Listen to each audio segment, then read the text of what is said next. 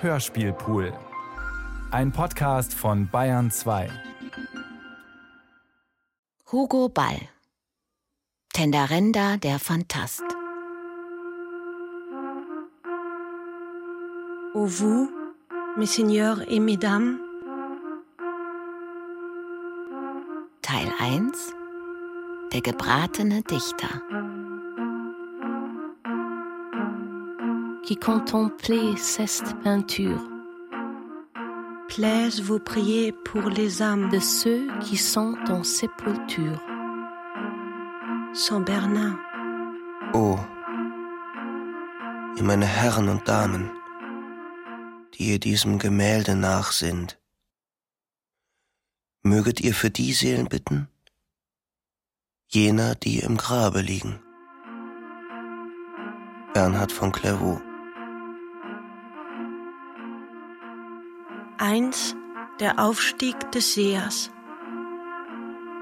Man findet sich in die Aufregung einer imaginären Stadt versetzt. Ein neuer Gott wird erwartet. Donnerkopf, der im Roman nicht weiter hervortritt, hat seinen Wohnsitz auf einen Turm verlegt und gibt von dort buntscheckige Bulletins aus, die über den Fortgang der Angelegenheit unterrichten sollen. Ein lauer Abend bricht an.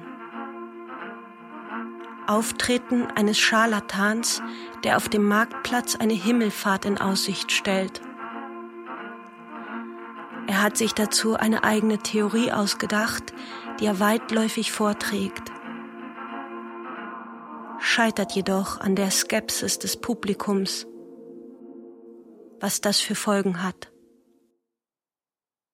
An diesem Tage war Donnerkopf verhindert, dem Festakte beizuwohnen. Siehe, er saß vor Atlanten und Zirkeln und kündete Weisheit der oberen Sphären. Lange Papyrusrollen ließ er, mit Zeichen und Tieren bemalt, vom Turme herab und warnte damit das Volk, das unter den Nestern stand vor den kreischenden Scharen der Engel, die wütend den Turm umflogen. Jemand aber trug an diesem Tage an langer Stange ein Schild durch die Stadt. Darauf stand Talita Kumi, Mägdelein, steh auf. Du bist es, du wirst es sein, Gossentochter, Jubelmutter, die Erhangenen und die Verbannten, die Gefangenen und die Verbrannten rufen nach dir. Befreie, o Benedeie, du Unbekannte, tritt herfür.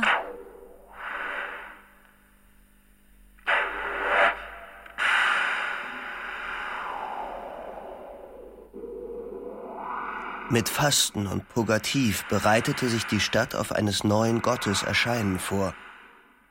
Und tauchten schon aus der Menge etliche auf, die im Gedränge ihm wollten begegnet sein.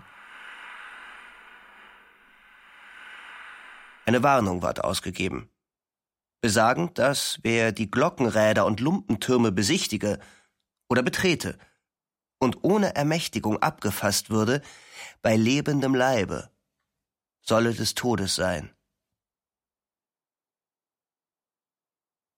Frisch aufgeblasen ward der Kausalnexus und sichtbar vor aller Blicke den heiligen Spinnen zum Fraß ausgesetzt. Mit Klappern und Dudelsäcken bewegten sich händeringend die Bitt- und Kaffeeprozessionen der Künstlerschaft und der Gelehrten. Aus allen Lüften und Luken aber hingen die Wasserzeichen, und ragten die gläsernen Spritzen. Da über dem Marktplatz, wie auf Verabredung, schritt violetten Gesichtes der Seher, gebot den lachenden Häusern, den Sternen, dem Mond und der Menge und sprach, Zitronengelb stehen die Himmel, Zitronengelb stehen die Felder der Seele. Den Kopf haben wir schief zur Erde geneigt und die Ohren weit aufgetan. Die Schürzen und Kutten haben wir ausgespannt und der Rücken aus Knallporzellan blinkt im Gefüge. Wahrlich, ich sage euch, meine Demut geht nicht euch an, sondern Gott. Jeder suchet ein Glück, für das er nicht ausreicht. Keiner hat Feinde, so viele er haben kann. Eine Chimäre ist der Mensch. Ein Wunder. Ein göttliches Ungefähr voll Tücke und Zwielist. Eines Tages kannte ich mich selbst nicht mehr. Aus Neugier und Argwohn. Siehe, da kehrte ich um und hielt Einkehr. Siehe, da brannte die Kerze und tropfte auf meinen eigenen Schädel. Meine erste Erkenntnis aber war, klein und groß, das ist Aberwitz. Groß und klein, das ist Relativismus. Siehe, da schnellte mein Finger hervor und verbrannte sich an der Sonne. Siehe, da ritzte der Zeiger der Turmuhr den Boden der Straße auf. Ihr aber glaubet zu fühlen und werdet gefühlt.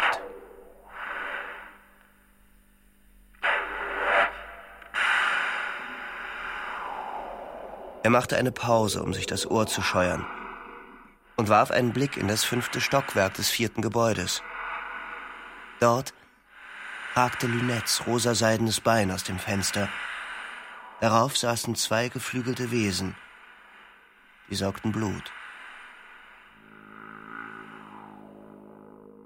Und der Seher fuhr fort. Wahrlich, kein Ding ist so, wie es aussieht sondern es ist besessen von einem Lebgeist und Kobold. Der steht still, als lang man ihn anschaut. So man ihn aber entlarvet, verändert er sich und wird ungeheuer. Jahrelang trug ich die Last der Dinge, die ihre Befreiung wollten, bis ich erkannte und sah ihre Dimension. Da hob mich die Inbrunst, entsetzliches Leben. Da breitete ich die Arme zur Abwehr und flog, flog pfeilgrad über die Dächer. Hier konnte man sehen, dass der Seher, vom Brausen der eigenen Worte betört, nicht hatte unhaltbare Versprechungen ausgelassen. Mit beiden Händen laut flatternd erhob er sich, flog, wie zum Versuch, ein gutes Stück Wegs in den Abend, neigte dann aber die Kurve und kam unter einigem Hüpfen leichthin wieder zu Stand.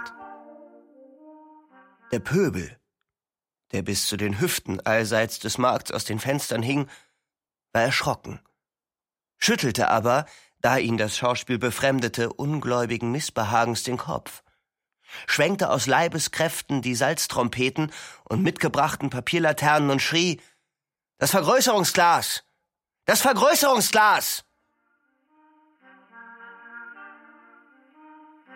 Es war nämlich bekannt geworden, dass der Seher bei seinen Gängen des Öfteren sich eines solchen Glases bediente. Und so glaubte man denn nichts anderes, als dass das Ganze nur ein Schwindel des Sehers sei, der mit solchem Instrument seine Schliche bemäntle. Auch gab es ein Intermezzo, in dem eine neugierige Frau, die heftig an einer Fahnenstange geflattert hatte, abriss und vom Abendwind über die Dächer nach Osten getrieben wurde. Item, es flog ein Hahn mit zerfederter Sichel hoch über die Fächer der Damen, das galt als Zeichen anschlägiger Eitelkeit. In der Tat zog der Seher bestürzt und entmutigt den Vergrößerungsspiegel aus der Tasche.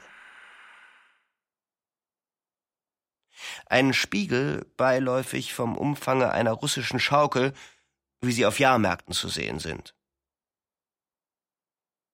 Außerordentlich fein geschliffen das Glas, silbern gefasst und an langem Holzstiele zierlich befestigt.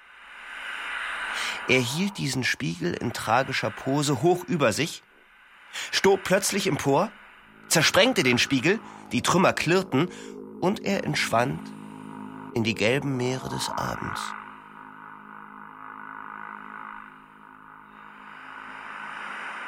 Die Glasscherben des zerbrochenen Wunderspiegels aber zerschnitten die Häuser, zerschnitten die Menschen, das Vieh, die Seiltänzereien, die Fördergruben und alle Ungläubigen, so dass sich die Zahl der Verschnittenen mehrte, von Tag zu Tag.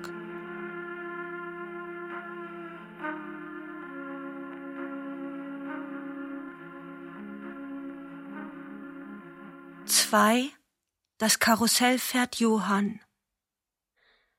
Man schreibt Sommer 1914.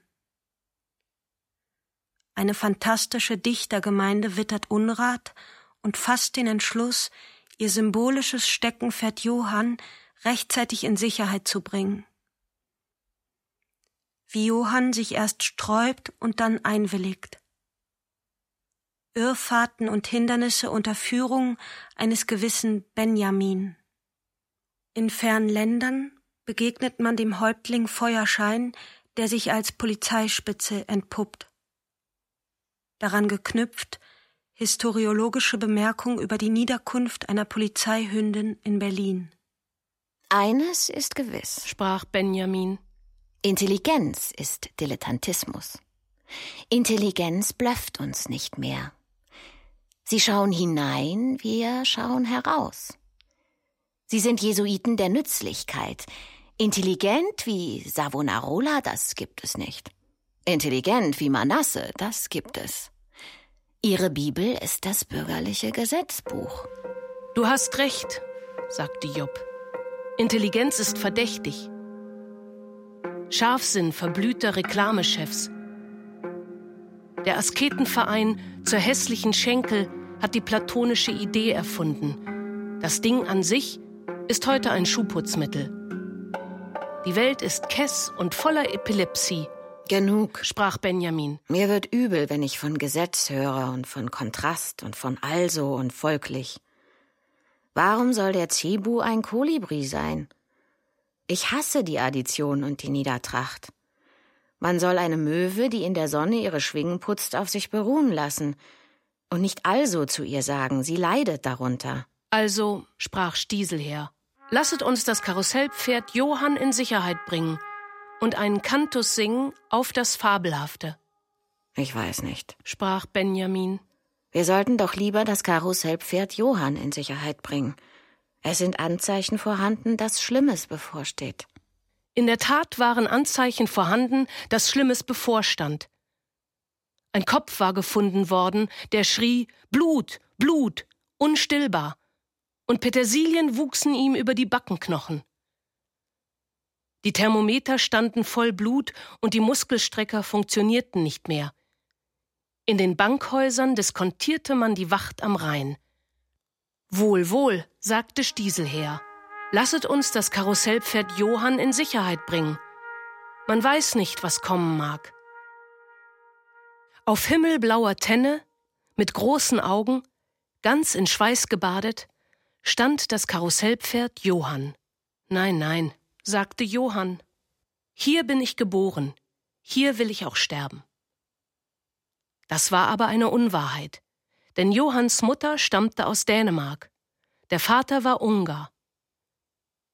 Man wurde sich aber doch einig und floh noch in selber Nacht.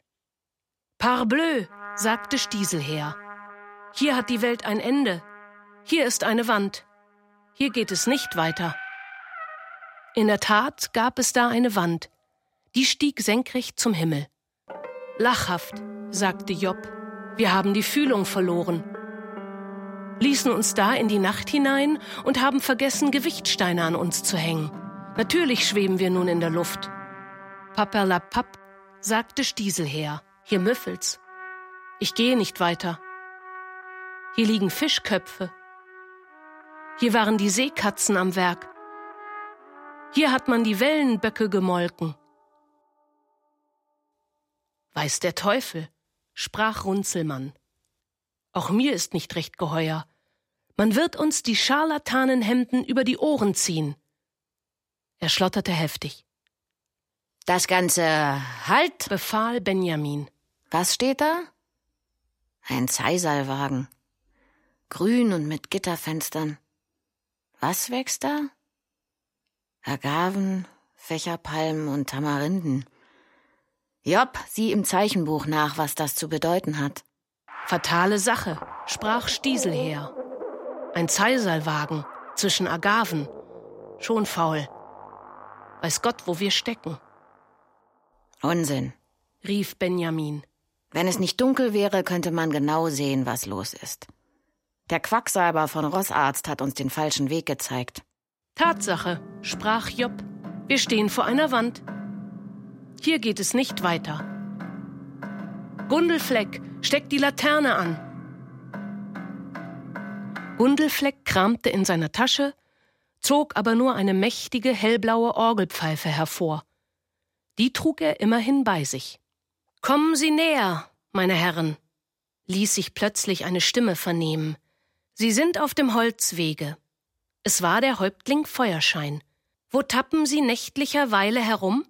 Und in wachem Aufzug? Nehmen Sie die Zelluloidnasen ab. Demaskieren Sie sich. Man kennt Sie. Was sind das für Schellenbäume, die Sie da bei sich tragen? Da sind Pritschen und Klingelstöcke und Narrenpeitschen mit Verlaub. Was ist das für ein Blasinstrument? Das ist der Nürnberger Trichter.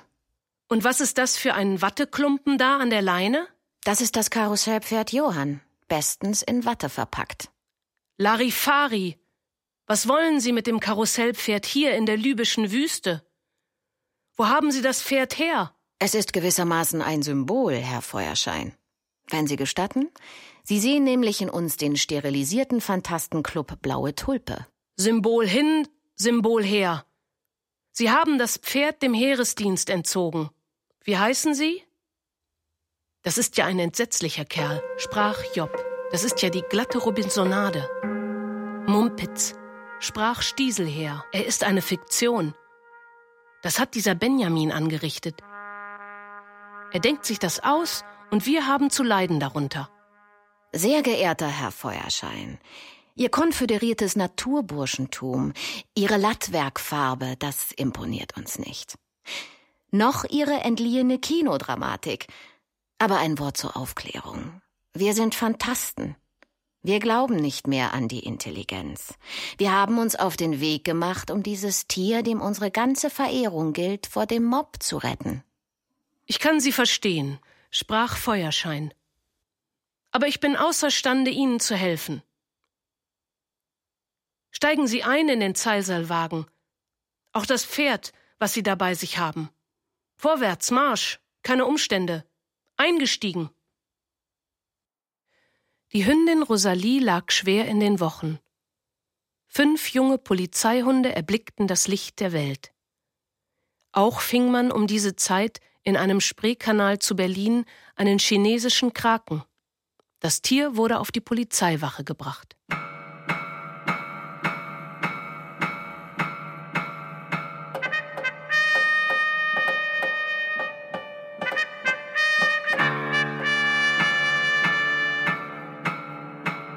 Drei. Der Untergang des Machetans. Wie schon sein Name besagt, ist Machetanz ein Wesen, das Tänze macht und Sensationen liebt. Er ist einer jener verzweifelten Typen, ohne seelische Haltung, die sich dem leisesten Eindruck nicht zu entziehen vermögen. Daher auch sein trauriges Ende. Der Dichter hat das mit besonderem Nachdruck hierher gesetzt. Wir sehen, wie Machetanz Schritt für Schritt der Besessenheit dann einer tiefen Apathie erliegt. Bis er schließlich nach fruchtlosen Versuchen, sich ein Alibi zu schaffen, in jene religiös gefärbte Paralyse versinkt, die mit Exzessen verbunden seinen völligen physischen und moralischen Ruin besiegelt.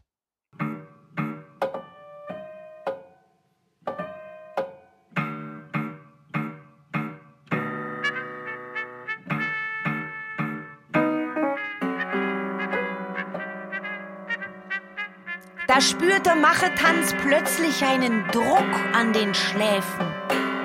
Die Produktionsströme, die seinen Körper gewärmt und gewickelt hatten, starben ab und hingen wie lange Safran-Tapeten von seinem Leib. Ein Wind bog ihm Hände und Füße um.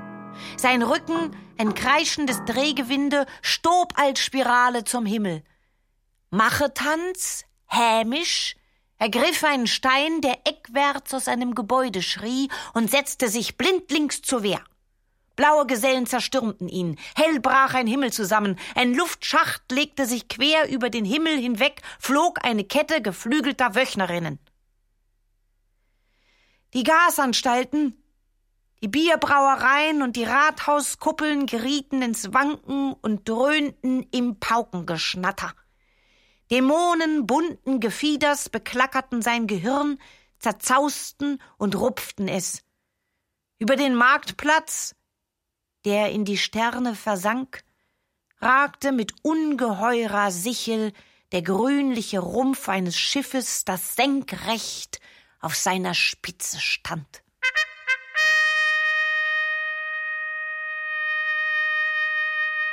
Mache Tanz fuhr sich mit beiden Zeigefingern ins Ohrgehäuse und scharrte daraus den letzten schäbigen Rest von Sonne, der sich darin verkrochen hatte. Apokalyptischer Glanz brach aus. Die blauen Gesellen bliesen auf Muscheltrompeten. Sie stiegen auf Lichtbalustraden und stiegen herab ins Glänzige. Übelkeit überkam Mache Tanz. Ein Würgen am falschen Gott er rannte mit hochgeschwungenen Armen, stürzte und fiel aufs Gesicht. Eine Stimme schrie aus seinem Rücken. Er schloss die Augen und fühlte sich in drei mächtigen Sätzen über die Stadt geschnellt. Saugrohre schlürften die Kraft der mystischen Behälter. Machetanz sank in die Knie, salatigen Messgewandes. Er bleckte die Zähne zum Himmel. Häuserfronten sind Gräbereien übereinander getürmt. Kupferne Städte am Rande des Monds. Kasematten, die auf dem Stiel einer Sternschnuppe schwanken bei Nacht. Eine aufgeklebte Kultur blättert ab und wird von Knäden zu Fetzen gerissen. Machetanz tobt, vom Feitstanz befallen. Eins, zwei, eins, zwei, Mittel zur Fleischabtötung. Pankatholizismus! Schrie er in seiner Verblendung. Er gründet ein Generalkonsulat für öffentliche Anfechtung und legt dort als erster Protest ein. Kinodramatisch erläutert er die Zwangsphänomene seiner Exzesse und Wachtraummonomanien. In einer magnetischen Flasche wird er umhergewirbelt. Er brennt in den unterirdischen Röhren eines Kanalsystems. Eine schöne Narbe ziert Machetans Auge mit weißem Glanz. In zickzackfarbigem Hemd balanciert er auf ragendem Ätherturm. Er mietet den großen Schwung und rattert im Aufstieg zerbrechend durch das Gespeiche imaginärer Gigantenräder.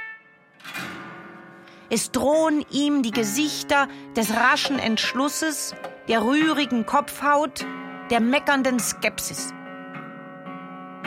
Mit zerbrochenem Lungenflügel hüpft er aus der Hand eines Kobolds. Die Freunde verlassen ihn. Mache Tanz, mache Tanz, kräht er von einem Kamin herab. Er entstürzt dem Konnex. Er zieht als Segment einer Sonnenfinsternis über schief hängenden Kuppeln und Türme betrunkener Städte. Schlaflos und in ein Kinderwägelchen eingebettet wird er über die Straße gezogen. Es überschatten ihn die Landschaften des Errötens, der Trauer, der bräutlichen Seligkeit. Machetanz faselt sich Dekadenzen zurecht. Er deponiert umfassende Angstkomplexe, instrumentiert sich Hemmungen dazwischen, Falschmünzereien von seelischen Katarakten und Sensationen – er rollt sich des Nachts zusammen im Leib einer Dirne. Die Angsthaut steht ihm steil hinter den Ohren.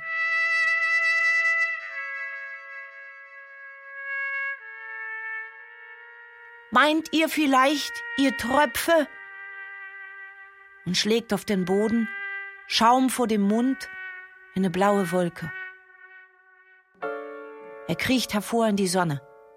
Er will das Erlebnis haben. Gras wächst missgünstig und treibt ihn zurück in die Finsternis. Vorhänge blähen sich auf und ein Haus entschwebt. Das ist die Katalepsie der Zerstörung. Zungen prallen in rotem Pfeilregen schräg gegen das Pflaster.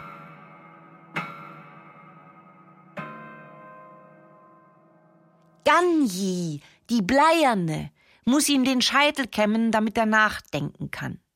Danji, die Fischbraut, pflegt ihn auf ihrer rechten Seite schillernd von Musikon. Machetanz hat einen Hauptmann erschlagen mit einem Gesangbuch. Er hat eine künstlich schwimmende Insel erfunden.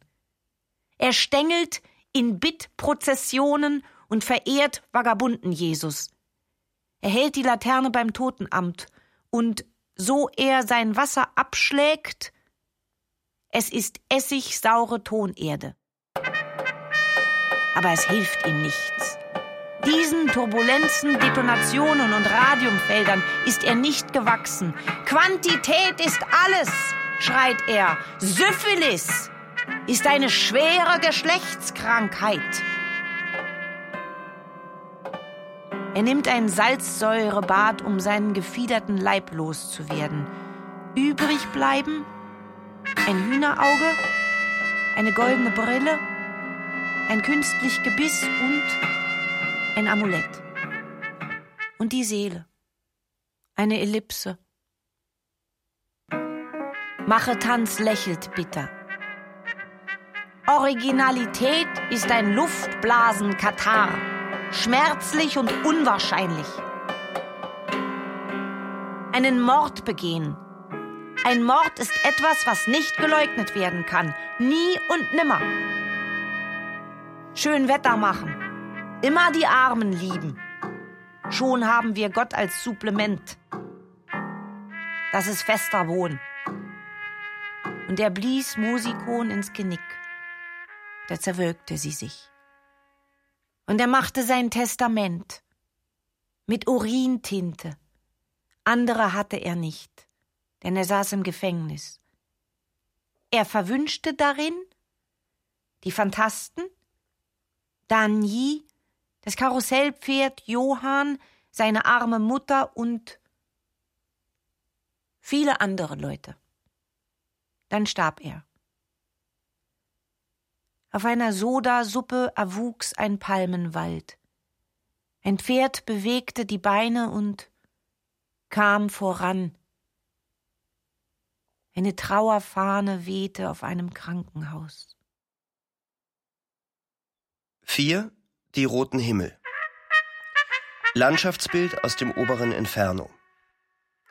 Ein Konzert heilloser Geräusche, das selbst die Tiere in Erstaunen setzt. Die Tiere treten zum Teil als Musikanten, sogenannte Katzenmusik, zum Teil in ausgestopftem Zustand und als Staffage auf. Die Tanten aus der siebenten Dimension beteiligen sich in obszöner Weise am Hexensabbat. Die roten Himmel, Mimuli Mamai, gehen im Magenkrampf mitten in zwei. Die roten Himmel fallen in den See, Mimuli Mamai, und haben Magenweh. Die blauen Katzen, Fofolli Mamai, an einem rotzackigen Wellblech kratzen. Oh lalalo, lalalo, lalala. Da ist auch die schnurrende Tante da. Die schnurrende Tante hebt aus Schnee ihre trillernden Hosen und Röcke in Höh. Oh lalalo, lalalo, lalalo. Da sagte der Flötenbock, sowieso. Die tönerne Taube fällt vom Dach. Der doppelte Johann springt ihr nach. Oh lalalo und Mimuli Mamai. Auf eisernen Geigen kratzen zwei. Das Pferd und der Esel schauten schief auf den Schneehahn, der aus der Tiefe rief. Die blaue Tuba krachte sich eins, da sangen sie alle das Einmaleins. O lalalo, lalalo, lalalo, der Kopf ist aus Glas und die Hände aus Stroh. O lalalo, lalalo, lalalo, Zinnober, Zack, Zeta und Mordio. Fünf Satanopolis. Eine mystische Begebenheit, die sich in der untersten Tintenhölle ereignet. Tenderenda erzählt die Geschichte vor einem Publikum von Gespenstern und Abgeschiedenen, von satanopolitanischen Eingeweihten und Habitués. Er setzt eine Kenntnis der Person und des Lokals, eine Vertrautheit mit unterirdischen Einrichtungen voraus. Ein Journalist war entkommen. In grauer Gestalt überschattete er die Weideplätze von Satanopolis. Man beschloss, gegen ihn zu Felde zu ziehen. Das Revolutionstribunal versammelte sich. Man zog gegen ihn zu Felde, der sich in grauer Gestalt tummelte auf den Weideplätzen von Satanopolis. Aber man fand ihn nicht. Er hatte sich unterschiedlichen Unfug zu Schulden kommen lassen. Aber er weidete vergnügt und aß die spitzen Köpfe der Disteln, die blühten auf den Wiesen von Satanopolis. Da ward sein Haus ausfindig gemacht. Es lag auf dem 26,5. Hügel, wo die Pfanne der Dreieinigkeit steht. Mit Stocklaternen umstellten sie das Haus. Ihre Mondhörner leuchteten falb in die Nacht. Alle liefen hinzu. Vogelkäfige in der Hand. Sie haben da einen schönen Kanitklopfer, sagte Herr Schmidt zu Herrn Schulze. Spinöser Affront, sagte Herr Meier zu Herrn Schmidt, setzte sich auf seine Schindmeere, die seine Krankheit war, und ritt verdrossen davon. Unterdessen standen viele strickende Guillotinenfurien da. Und man beschloss, den Journalisten zu stürmen. Das Haus, das er besetzt hielt, war das Mondhaus genannt. Er hatte es verbarrikadiert, mit Matratzen aus Ätherwellen und hatte die Pfanne oben aufs Dach gesetzt, so dass er unter dem ganz besonderen Schutze des Himmels stand. Er nährte sich von Kalmus, Kefir und Konfekt.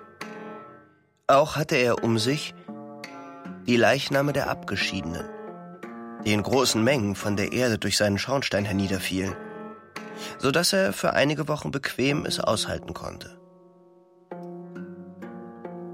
Er sorgte sich deshalb nicht sehr, fühlte sich wohl und studierte zum Zeitvertreib die 27 verschiedenen Arten des Sitzens und des Spukens.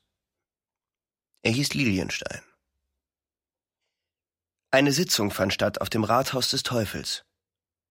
Der Teufel trat auf mit Cri de Paris und Ridicule und sprach einiges unwisches Zeug und sang den Rigoletto. Man rief ihm hinauf, er sei ein gespreizter Einfallspinsel, er möge die Späße lassen.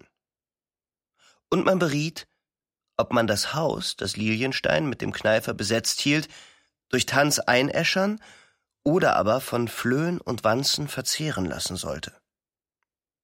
Der Teufel auf dem Balkon bekam das Beineschwingen und meinte, der Unterleib Maras endete in einem Dolch.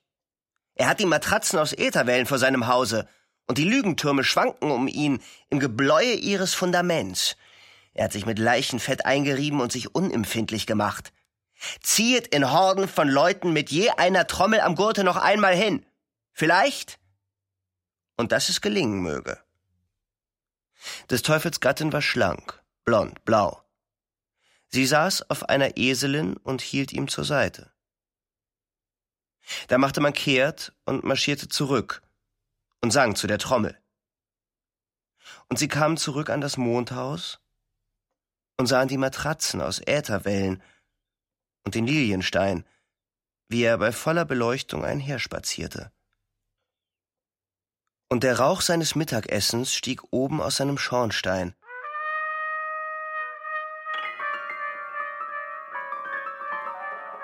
und er hatte ein großes Plakat angebracht. Darauf stand Qui hic mixeret aut cacarit, habeat Deos inferos et superos iratos. Das hatte er aber nicht selber erfunden, sondern es stammte von Luther. Und ein zweites Plakat. Darauf stand Wer sich furcht, der ziehe ein Panzer an. Helbt's, so helbt's. Denn es lebt und bleibt Leben der Scheblimini. Sedet ad dexteris meis. Da steckt's. Ich kann euch sagen, das wurmte sie mächtig. Und wussten nicht, wie sie den Lilienstein sollten herausbekommen. Doch sie kamen auf einen Gedanken. Hundekraut und Honig warfen sie über das Haus des Lilienstein. Da musste er heraus. Und sie verfolgten ihn. Hinweg stolperte er über die Schlafkarren, die auf der Straße standen, der Schlafkrankheit wegen. Hinweg stolperte er über die Beine des Petroleums, das saß an der Ecke und rieb sich den Magen. Hinweg über die Bude der Schutzgöttin der Aborte, die Kinder speiend an langen Schnüren die etwa 72 Sterne des Guten und die 36 Sterne des Bösen tanzen ließ. Und sie verfolgten ihn. Eine Apoplexie wälzt sich in himmelblauen Bändern. Blaudurstige Schnecken kriechen. Wer diesen Phallus gesehen hat, kennt alle anderen. Vorbei hetzte er an dem Tintenfisch, der die griechische Grammatik lernt und Velociped fährt. Vorbei an den Lampentürmen und Hochöfen, in denen die Leichen der toten Soldaten flammen bei Nacht. Und er entkam. In den Gartenwirtschaften des Teufels verlas man ein Manifest. Eine Belohnung von 6000 Francs war ausgesetzt. Für jeden, der über den Verbleib des nach Satanopolis geratenen Journalisten Lilienstein etwas Zuverlässiges zu bekunden oder Angaben zu machen habe, die auf die Spur des Unholds zu führen vermöchten. Bei den Klängen eines Posaunenchors ward es verlesen, aber umsonst. Schon hatte man ihn vergessen und ging seiner Wege, da fand man ihn auf dem Corso des Italiens. Auf himmelblauem Pferdchen ritt man dort aus, und die Damen trugen langstielige Sonnenschirme, denn es war heiß. Auf dem Sonnenschirm einer Dame bemerkte man ihn. Er hatte sich dort ein Nest gebaut und war dabei brütend befunden worden. Er fletschte die Zähne und schrillte in einem durchdringenden Ton Zirizitik! Ziritik! Was half ihm nicht. Man zerrte die Dame, auf deren Sonnenschirm er flanierte, hin und her. Man beschimpfte, bespie und beschuldigte sie. Man erteilte ihr einen Stoß ins Gesäß, denn man hielt sie für eine Spitzelin. Da fiel er heraus aus dem Nest und die Eier mit ihm, und ein Johlen erhob sich. Aber man riss ihm nur seinen Papieranzug vom Leib. Er selber entkam und retirierte in das Gestänge der Bahnhofshalle oben hinauf, wo sich der Rauch aufhält. Dort war es ganz offenbar, dort oben könnte er sich nicht lange halten. In der Tat kam er herunter nach fünf Tagen und ward vor den Richter gestellt. Jämmerlich war er anzusehen, das Gesicht geschwärzt von Kohlenruß und die Hände besudelt von Tintendreck. In der Hosentasche trug er einen Revolver, in der Brusttasche neben dem Portefeuille das Handbuch der Kriminalpsychologie von Ludwig Rubiner. Noch immer fletschte er die Zähne. Ziritik! Zirizitik! Da kamen die Tintenfische aus ihren Löchern und lachten. Da kamen die Zakopadoren und schnupperten an ihm. Da schwirrten die Zauberdrachen und Seepferdchen überlinks um seinen Kopf. Und man machte ihm den Prozess in grauer Gestalt ruiniert zu haben die Weideplätze der Mystiker, durch mancherlei Unfug Aufsehen erregt zu haben. Aber der Teufel machte sich zu seinem Anwalt und verteidigte ihn. Afterreden und Schläfrigkeit, sprach der Teufel. Was wollt ihr von ihm? Seht, da steht ein Mensch. Wollt ihr, dass ich meine Hände in Unschuld wasche oder soll er geschunden werden? Und die Armen und Bettler sprangen herfür und riefen, Herr, hilf uns, wir haben Fieber. Aber er schob sie zurück der flachen Hand und sagte, Bitte nachher. Und der Prozess wurde vertagt. Am nächsten Tag aber kamen sie wieder. Viel Volks, brachten Rasiermesser und schrien, Gib ihn heraus! Er hat Gott und den Teufel gelästert! Er ist ein Journalist. Er hat unser Mondhaus befleckt und sich ein Nest gebaut auf dem Sonnenschirm einer Dame. Und der Teufel sagte zu Lilienstein, Verteidige dich! Und ein Herr aus dem Publikum rief mit erhobener Stimme, Dieser Herr hat keine Gemeinschaft mit der Aktion! Und Lilienstein fiel auf die Knie, beschwor die Sterne, den Mond und die Menge und rief, Autolachs ist das Beste, aus weichem Holz und Bast gebundene trichterähnliche Zapfen kennen schon das Altertum. Der Soxlet-Apparat ist eine Erfindung der Neuzeit. Das beste Abführmittel ist Autolachs. Es besteht aus Pflanzenextrakten. Hören Sie mich. Aus Pflanzenextrakten. Es braucht kaum erwähnt zu werden, dass es sich um ein Erzeugnis der deutschen Industrie handelt, stammelte er in seiner Not. Nehmet hin dieses Rezept. Ich beschwöre euch. Lasset mich laufen dafür. Was habe ich euch getan, dass ihr mich also verfolget? Siehe, ich bin der König der Juden. Da brachen sie in ein unbändiges Gelächter aus. Und der Teufel sagte, Zappament, Zappament. Sollte man das für möglich halten? Und der Herr aus dem Publikum schrie, ans Kreuz mit ihm! Ans Kreuz mit ihm! Und er ward verurteilt, sein knopfig selbstgedrehtes aufzuessen. Und der Tuifele-Maler Meideles porträtierte ihn, ehe er dem Schinder überliefert wurde. Und alle Fahnen tropften von Hohn und Lauge. 6. Grand Hotel Metaphysik Die Geburt des Dadaismus Mulche Mulche, die Quintessenz der Fantastik, gebiert den jungen Herrn Fötus hoch oben in jenem Bereich, der von Musik, Tanz, Torheit und göttlicher Familiarität umgeben, sich klärlich genug vom Gegenteil abhebt. Über keine Rede der Herren Clemenceau und Lloyd George, über keinen Büchsenschuss Ludendorffs regte man sich so auf, wie über das schwankende Häuflein dadaistischer Wanderpropheten, die die Kindlichkeit auf ihre Weise verkündeten. In einem Fahrstuhl aus Tulpen und Hyazinthen begab sich Mulche Mulche auf die Plattform des Grand Hotel Metaphysik. Oben harreten ihrer der Zeremonienmeister, der die astronomischen Geräte zu ordnen hatte, der Jubelesel, der gierig aus einem Kübel voll Himbeersaft sich erlabte, und Musikon, unsere liebe Frau, aufgebaut ganz aus Passakaglien und Fugen. Das schlanke Bein Mulche Mulches war mit Chrysanthemen ganz umwickelt, so dass sie beim Gehen nur spärlich ausschreiten konnte. Die rosenblätterne Zunge stieß flatternd ein wenig über die Zähne hervor, Goldregen hing ihr vom Auge herab, und die schwarze Decke des Himmelbetts, das ihr bereitet stand, war bemalt mit silbernen Hunden. Das Hotel war aus Gummi erbaut und porös. Die oberen Stockwerke hingen mit Fürsten und Kanten weit vornüber. Als Mulche Mulche entkleidet war und der Glanz ihrer Augen die Himmel färbte, Eia, da hatte der Jubelesel sich satt getrunken. Ei ja, da schrie er mit weithin vernehmlicher Stimme Willkomm.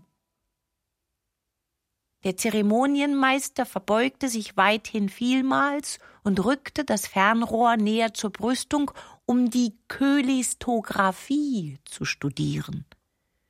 Musikon aber, als Goldflamme stets um das Himmelbett tanzend, hob plötzlich die Arme und siehe, von Violinen schattete es über die Stadt.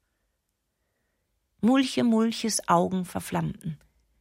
Ein Anfüllen ihres Leibes vollzog sich mit Korn, Weihrauch und Myrrhen, dass sich die Decken des Bettes hoben und wölbten. Mit allerlei Samen und Frucht stieg die Fracht ihres Leibes, dass knatternd die Wickel zersprangen, darein er gebunden war.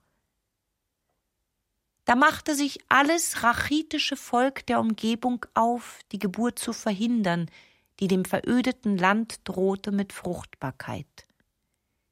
Pete Bride, die Totenblume am Hut, wuchs zeternd auf seinem Holzbein. Giftlache prägte sich auf seiner Backe. Aus der Stube der Abgeschiedenen eilte er grimmig herbei, dem Unerhörten erbost zu begegnen. Und da war Pimperling mit dem Abschraubekopf. Das Trommelfell hing ihm zu beiden Seiten zerknüllt aus den Ohren. Ein Stirnband aus Nordlicht trug er neuesten Datums. Typus des schlammüberfluteten Massengräblers, der mit Vanille bepudert aus Jalousien sehr schlimmer Dünste sich aufmacht, die Ehre zu retten. Und da war Toto, der diesen Namen hatte sonst nichts. Sein eiserner Adamsapfel schnurrte geölt im Winde beim Laufen der Brise entgegen. Die Jericho-Binde hatte er sich um den Leib geschnallt, damit seine Eingeweide flatternder Lappen nicht sollten verloren gehen. Marseillaise, sein Schibolet strahlte ihm rot von der Brust. Und sie zernierten die Gärten, stellten die Wachen aus und beschossen mit Filmkanonen die Plattform. Das donnerte Tag und Nacht. Als Versuchsballon ließen sie aufsteigen die violett ausstrahlende Kartoffelseele. Auf ihren Leuchtraketen stand God save the King oder Wir treten zum Beten. Durch ein Schallrohr aber ließen sie auf die Plattform rufen Die Angst vor der Gegenwart verzehrt uns. Dort oben derweilen versuchte der Gottheit geschäftiger Finger vergebens, den jungen Herrn Fötus hervorzulocken aus Mulche Mulches rumorendem Leibe. Schon war es an dem, dass er vorsichtig lugte aus ragendem Muttertore, aber mit schlauerem Fuchsgesicht zog er sich blinzelnd wieder zurück, als er die Viere, Job, Musikon, Gottheit und Jubelesel mit Schmetterlingsnetzen, Stöcken und Stangen und einem nassen Waschlappen vereinigt sah, ihn zu empfangen.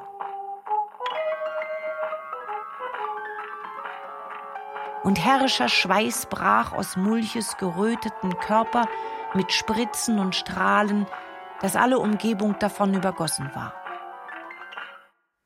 Da wurden die unten ganz ratlos ob ihrer verrosteten Filmartillerie und wussten nicht, was sie beginnen sollten, ob abziehen oder verweilen, und zogen die Kartoffelseele zu Rat und beschlossen, das liebliche Schauspiel des Grand Hotel Metaphysik mit Gewalt zu erstürmen.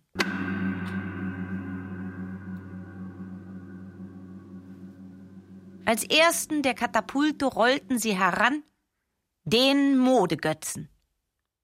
Das ist ein mit Similisteinen und mit orientalischem Trödel beladener, funkelnder Spitzkopf mit niedriger Stirne. Dieweil er vom Kopf bis zu den Füßen aus hölzernen Lügen gedrechselt ist und auf der Brust als Berlocke ein Eisenherz trägt, kann man ihn nennen den spaßlosen Götzen.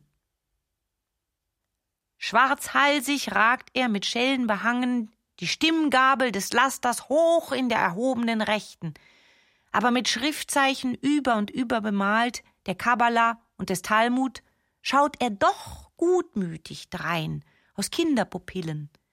Mit sechshundert selbstgelenkigen Armen verdreht er die Tatsachen und die Geschichte. Am hintersten Rückenwirbel ist auch ein Blechkasten angebracht mit Knallgebläse und so die ölgesalbte Entleerung stattfindet, entstürzen ihm Afterlinks, Generäle und Bandenführer, Menschen unähnlich und mit den Gesichtern im Kote schleifend. Doch senkt ihm von oben Job mit Musikons Hilfe die Zündschnur tief in den Magen, und da er mit Hespa, Sulfurio, Akonit und Schwefelsäure geladen ist, so sprengen sie ihn und vereiteln den Anschlag.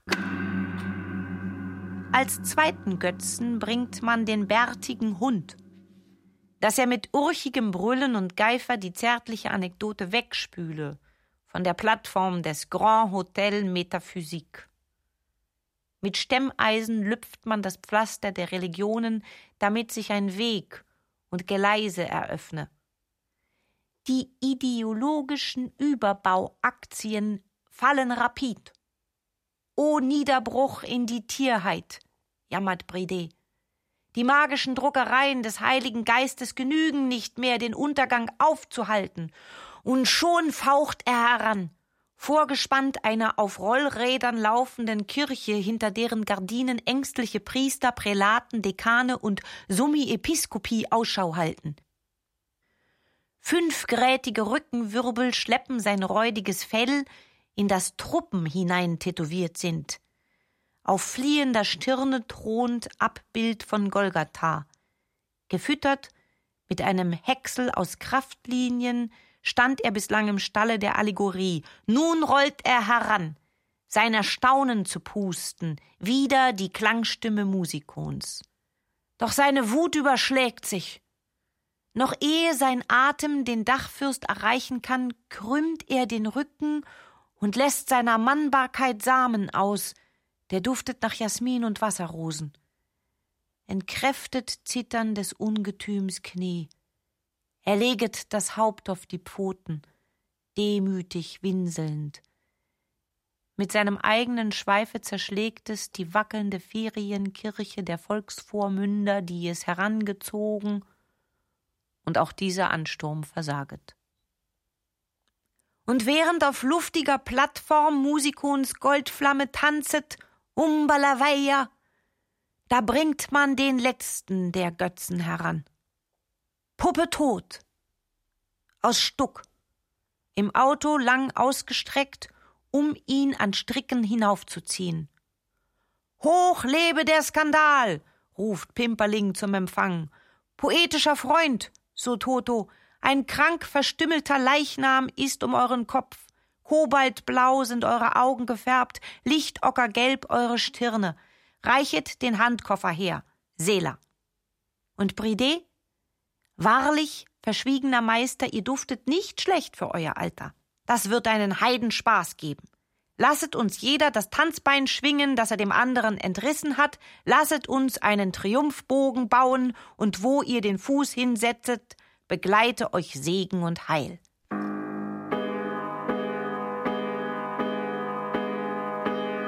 Da nickte der Tod und nahm ihnen ihre Erlebnisse ab, wie man ein Huldigungsschreiben entgegennimmt, und bot seinen Hals für die Schlinge, womit er zur Höhe sollte befördert werden.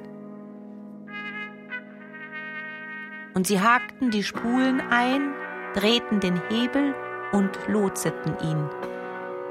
Doch die Last war zu schwer. Drei Viertel der Höhe hatte er baumelnd und schaukelnd erreicht und belebte sich schon, um den Fürst zu erklimmen. Da strafften die Seile sich härter, sangen und sausten.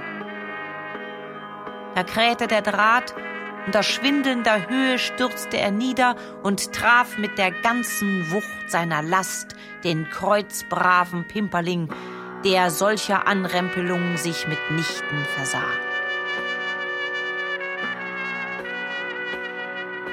Dreimal gestorben, und fünfmal erschlagen trugen sie ihn in ein Nastuch gehüllt abseits des Weges und trachteten heiß, das verschobene Gebälk seines Hinterkopfes wieder zurechtzurücken, doch da war nicht zu helfen. Und auch der Tod ging entzwei. Bei Pimperlings Tod durch den Tod.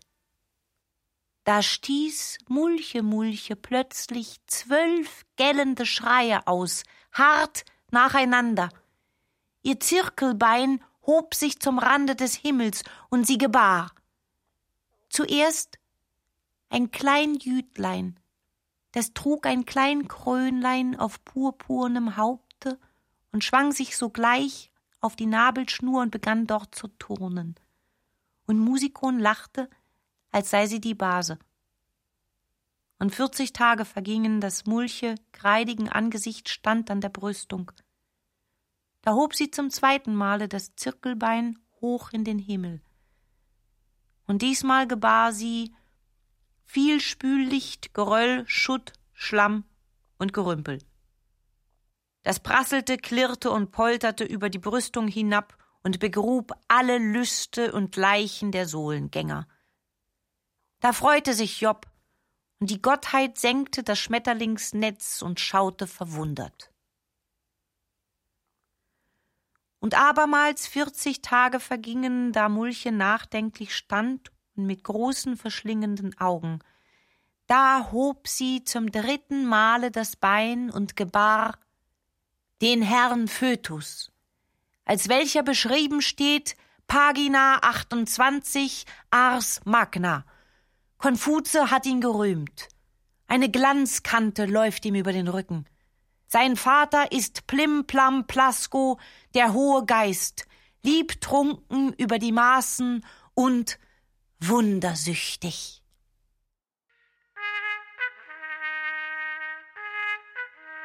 Sieben. Bulbus Gebet und der gebratene Dichter. In dem Maße, in dem sich das Grauen verstärkt, verstärkt sich das Lachen. Die Gegensätze treten grell hervor. Der Tod hat magische Gestalt angenommen. Sehr bewusst wird dagegen das Leben verteidigt. Die Helle, die Freude. Die hohen Gewalten treten persönlich in die Schranken. Gott tanzt gegen den Tod. Nun hätte man meinen können, der Tod selber sei gestorben, aber weit gefehlt. Kaum intonierten die großen Gespenster auf den Zementröhren die Totenklage, da kam, von solchem Rhythmus gehoben und in Bewegung gesetzt, der Tod lebhaft wieder herfür und begann auf eisernem Schenkel zu tanzen. Die Fäuste nach innen geballt, schlug er den Boden und stampfte mit dröhnenden Hufen. Und die großen Gespenster lachten, und die Sargdeckel ihrer Backenknochen knackten, denn das große Sterben war wieder da. Da sank Bulbo auf seine Knie, warf die Arme zum Himmel und schrie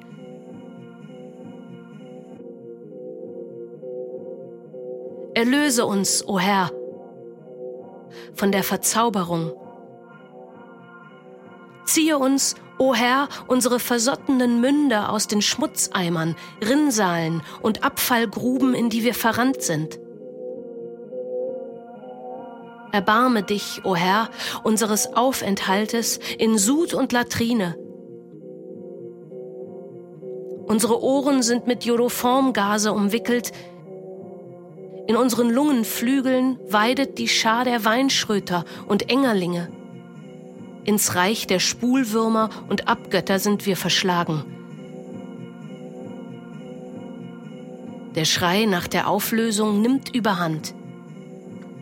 Mit feurigen Stöcken prügeln sie deine Erzengel, sie locken deine Engel auf die Erde und machen sie dick und gebrauchsunfähig. Wo die Hölle ans Paradies grenzt, walzen sie ihre Betrunkenen in dein gelobtes Land und es erschallet der Wagnerjodel. Viga la in Germano Pantarei. Ein Haus des Gespöttes ist deine Kirche geworden. Ein Schandhaus. Lästerer nennen sie uns und krötige Gnostiker. Unter der Fleischesfülle jedoch erscheinen ihre Apachen und Tiergesichter. Wie soll man sie lieben? In den Schiebladen mehrt sich die Zahl der gefundenen Fötusse und in den Bettern lottert der Speckmatz. Nicht mehr gewahren sie die Mumie in der Hängematte, das einbalsamierte Gliedergerümpel und die Cholerabazillen in der Bassgeigennaht nicht mehr die Grütze, die aus dem Rauchfang tropft, und den Familienvater verwesten Gemütes. Schon im Mutterleibe verkaufen sie einander das ewige Leben. Sie verschieben das Weizenmehl, das für deine heilige Hostie bestimmt ist, und gurgeln sich den Hals mit dem Kretzer, der dein heiliges Blut darstellen sollte. Du aber vergibst uns unsere Schlechtigkeit, wie auch wir versprechen, dass wir die unsrige tun. Ich könnte mich ja in einer anderen Zeit aufhalten. Was nützte es mir, o oh Herr? Siehe, ich bewurzle mich bewusst in diesem Volke. Als Hungerkünstler nähre ich mich von Askese aber die Relativitätstheorie genügt nicht, noch die Philosophie, als ob. Unsere Pamphlete verfangen nicht mehr. Die Erscheinungen von expansivem Marasmus mehren sich. Alle 60 Millionen Seelen meines Volkes quillen aus meinen Poren. Rattenschweiß ist es vor dir, o Herr. Doch erlöse uns, hilf uns, pneumatischer Vater. Da quoll aus Bulbus Mund ein schwarzer Ast, der Tod, und man warf ihn in der Gespenster Mitte, und der Tod exerzierte und tanzte auf ihm. Der Herr aber sprach, Mea res agitur. Er vertritt eine Ästhetik sinnlicher Assoziationen, die an Ideen anknüpfen. Eine Moralphilosophie in Grotesken. Seine Doktorei geht süß ein und er entschloss sich, gleichfalls zu tanzen, weil das Gebet ihm gefallen hatte. Da tanzte Gott mit dem Gerechten gegen den Tod. Drei Erzengel drehten seiner Frisur turmhohes Toupet. Und der Leviathan hing sein Hinterteil über die Himmelsmauer herunter und sah dabei zu.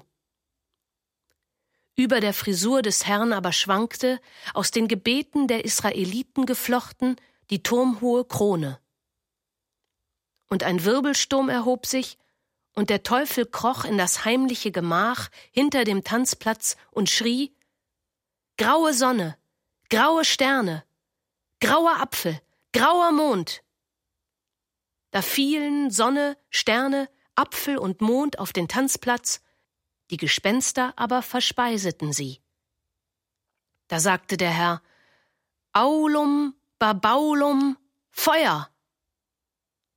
und Sonne, Sterne, Apfel und Mond stoben aus den Kaldaunen der Gespenster und nahmen ihren Platz wieder ein. Da hänselte der Tod Ecce homo logicus und flog auf die oberste Stufe und tat seine Großduftei auf, um seine Autorität zu beweisen. Da schlug ihn Gott die Kategorientafel auf den Kopf, dass sie zerschellte und tanzte weiter mit männlichen Schnörkeln und hurtigen Schleifen. Die Kategorientafel aber zerstampfte der Tod, die Gespenster aber verspeiseten sie. Da machte der Tod einen Ascheregen aus dem Schwarzsauer der Hobelspäne, die für die Särge bestimmt sind, und schrie Chaque confrère une blague et la totalité des blagues Humanité und knackte dazu mit den Sargdeckeln seiner Backenknochen. Die Späne aber fielen ringsum hernieder, die Gespenster aber verzehreten sie. Da senkte Gott die Trompete nach unten und rief Satana, Satana, Rebellione! Und es erschien der rote Mann, die falsche Majestät, und erschlug den Tod, dass kein Mensch ihn fürdermehr erkennen konnte. Und die Gespenster verspeiseten ihn. Aber siehe, da wurden sie sehr mächtig und schrien, Man reiche uns einen gebratenen Dichter. Kuh, du bist unser, sprach der Teufel. Freiheit, Verbrüderung, Himmel, du bist unser. Unserigkeit und Knauserigkeit, sprach der Teufel. Was soll nun dieses heißen? Da überließ ihnen der Herr den gebratenen Dichter. Die Gespenster aber hockten sich nieder im Kreis, entkeimten ihn, pellten die Kruste ab und den Federflaum und verspeiseten ihn. Da stellte sich heraus, dass Oblaten seine Hosenknöpfe waren, ungegoren der Kehlkopf, duftig das Gehirn, aber schief genabelt und der Gespenster Jüngstes hielt ihm die Totenrede. Dieser war ein Psychofakt, begann die Rede. Kein Mensch. Hermaphrodit vom Kopf bis zur Sohle. Spitz stachen die geistigen Schultern durch die Achselstücke seines Cutaway. Sein Kopf eine Wunderzwiebel der Geistigkeit. Blind beherrscht vom Drange, sich bruchlos zu bekennen, war sein Beginn. Sein Ende und Anfang von solch jungfräulicher, völlig kompromissloser Seelensauberkeit, dass wir Nachwachsenden den Zweifel an der Pflicht, zur revolutionär sittlichkeitsbildender Mutterschaft, unserem anoch kraftlosen Streben nach einem Kosmos, von Flugwillen und Erdüberwinderschaft, als ein zwar unerlässliches, aber süßes Problem, binnentragisch einzuordnen, nicht umhin können.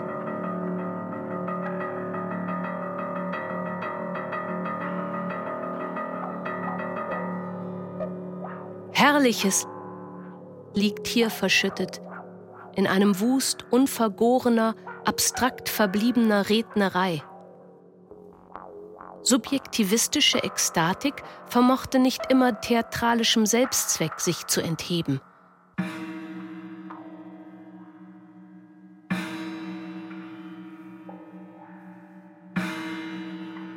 Stämmiger Schwärmer und fakirhafter Erlösungssucher.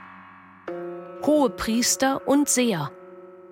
Queller und Sporn dithyrambischen Schwunges fügt seinem löblichen Vorbild herbe Beeinträchtigung, der einzige Umstand bei, dass Max Reinhardt, dessen schöpferische Regie den Aufriss der einzelnen Visionen befruchtete, sein Können dem Könner erst lange nach dessen Hingang hat spenden dürfen.